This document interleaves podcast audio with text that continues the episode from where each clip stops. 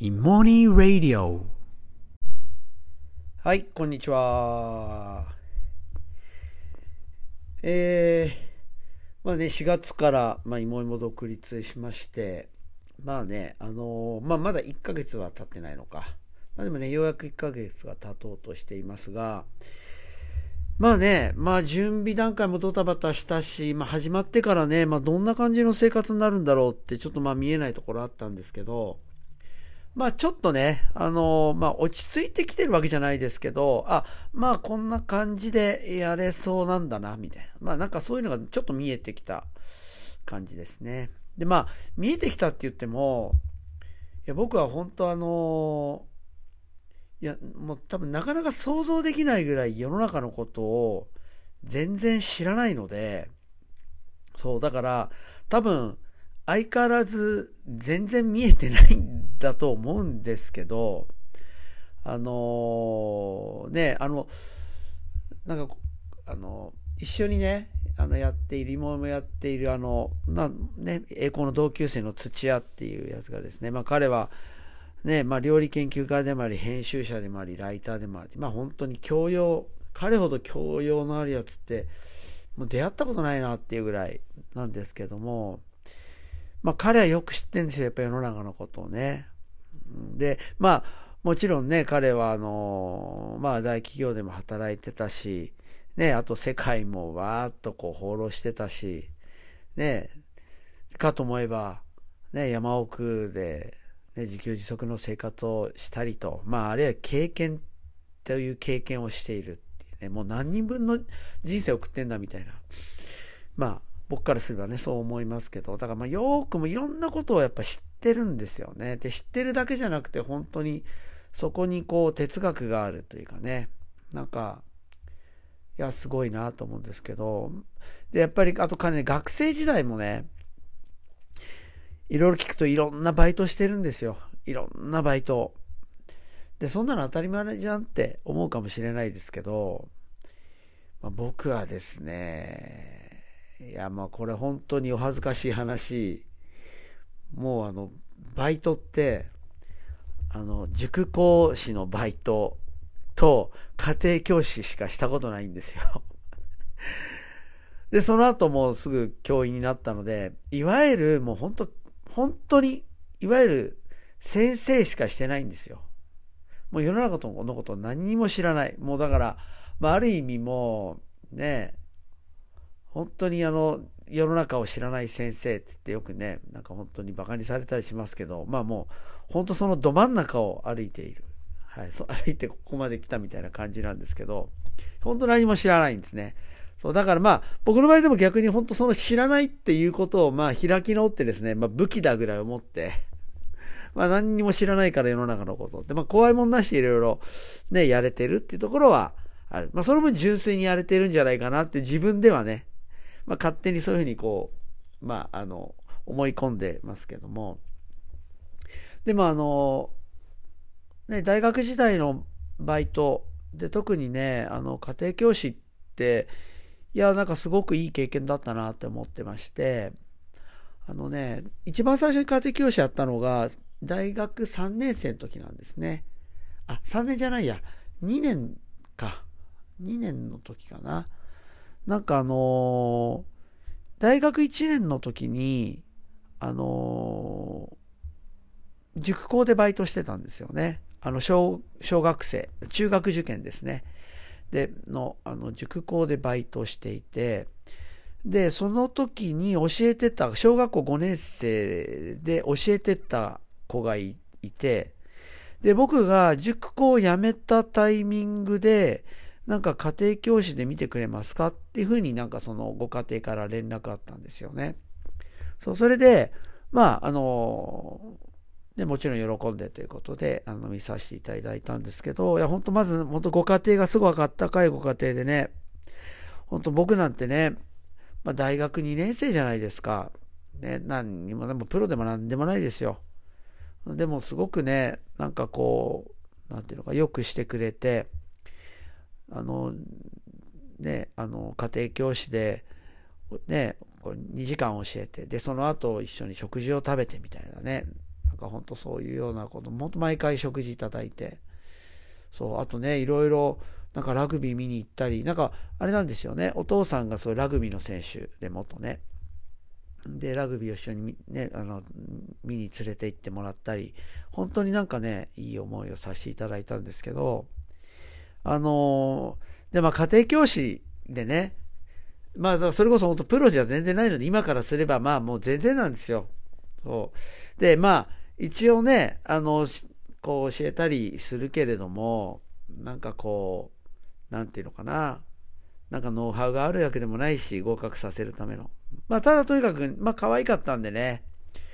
まあ、それが楽しかったっていうのと、まあ、あとね、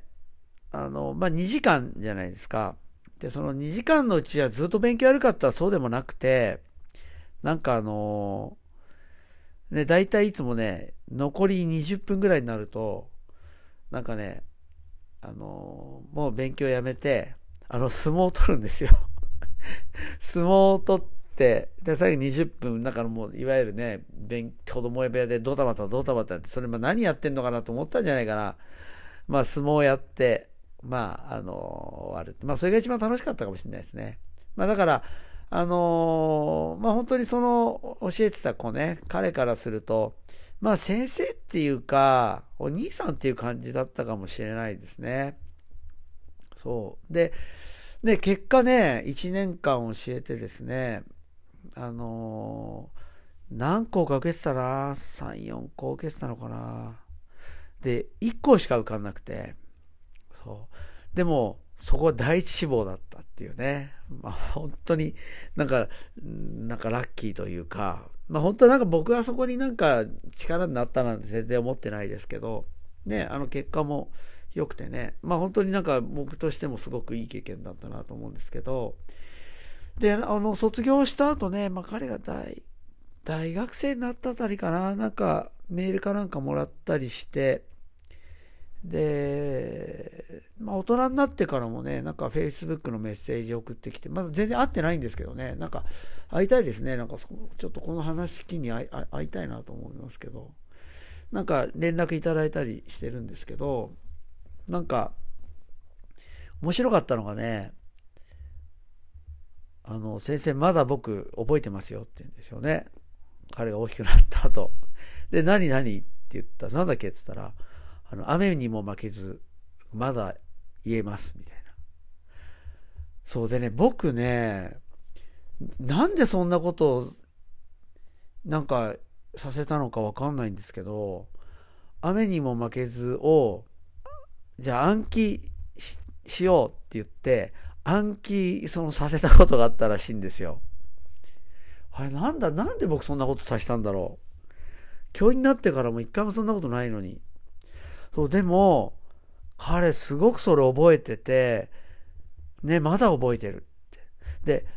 で、まだ覚えてるってことは多分彼の中で何かそれがすごく大きな影響を与えたことだったはずなんですよね。そう、それが何なのか、その雨にも負けずの内容だったのか、あるいは覚えるっていうのを一生懸命した。で、そこに試行錯誤いろいろして、やっと覚えたからなのかわかんないんですけど、多分彼の中で記憶としてはっきりとまだ残ってるってことは、彼の中で何か大きな影響を与えたエピソードだだと思うんですよね。そう。でも僕はそんなこと意識してないんですよ。でもね、得てしてね、そう、これ教員やっててもそうですけど、こちらがものすごく意味深くやったことなんてね、みんな覚えてなくてね。うん。そうじゃなくて、な、なんか何にも考えてなかったことが実は子供にとって大きな力になったみたいなことっていうのは結構あるんですよね。で、あのね、彼がね、いろいろ話してくれた、その大きくなってからね、話してくれたエピソードの中でね、僕すごい印象深いのが、あの彼の高校生の時の話なんですよね。で、彼は、要するに中学受験で、その私立に入って、で、まあ、中学3年間ラグビーやってですね。で、そのまま当然高校上がるわけです。上がって、持ち上がるんですけども、まあ、その高校は、いわゆる、あの、高校からも、あの、いわゆる取るんですよね。高校から入学する子たちもいる学校なんです。で、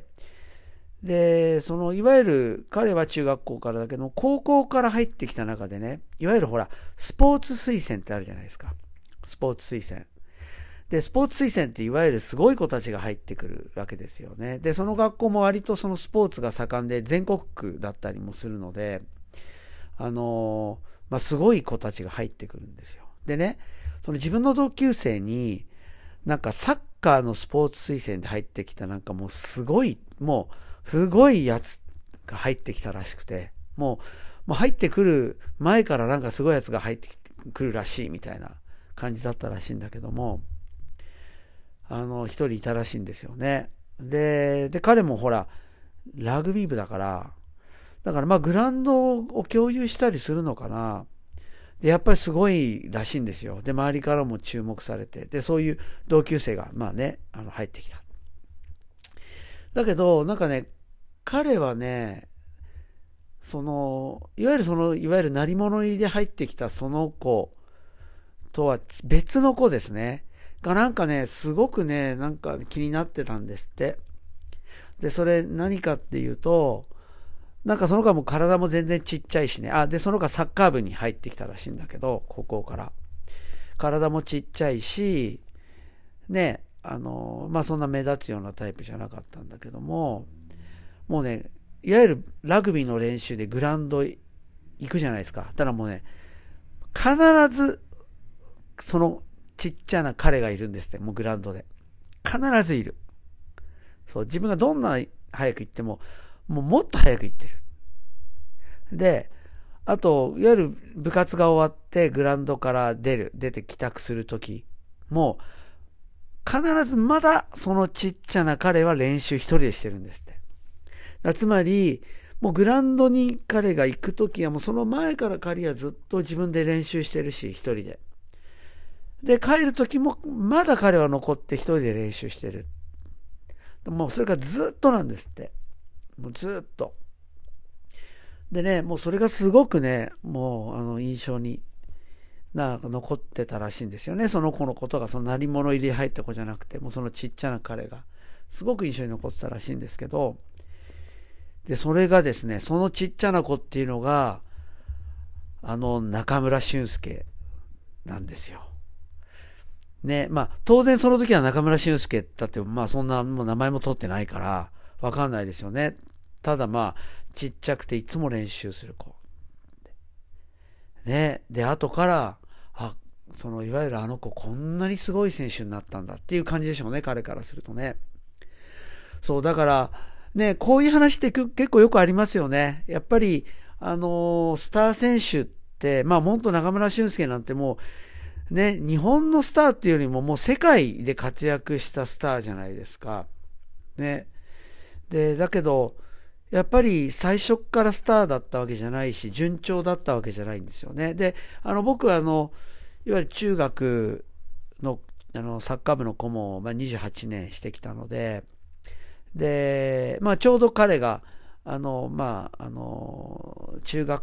高校生ぐらいの時と重なるんですけど、まあ僕は直接ね、かな、かの絡んでないんですけど、でもね、話に聞いてたのは、やっぱ中村修介って実はあの、あの、中学校の時はマリノスジュニアにいて、だけどもう体もちっちゃいし、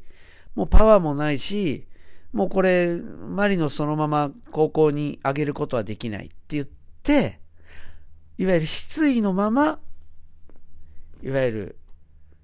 あの、東工学園ですね。に入ったわけですよ。つまり挫折して入ってきたんですね。そう。だから実はその一生懸命、ね、いつもグラウンドにいて練習してたっていうその時っていうのはもう彼からするともうどん底だったわけですよね。マリノスを出された後っていう。ね、でもそれでもやっぱり諦めずに、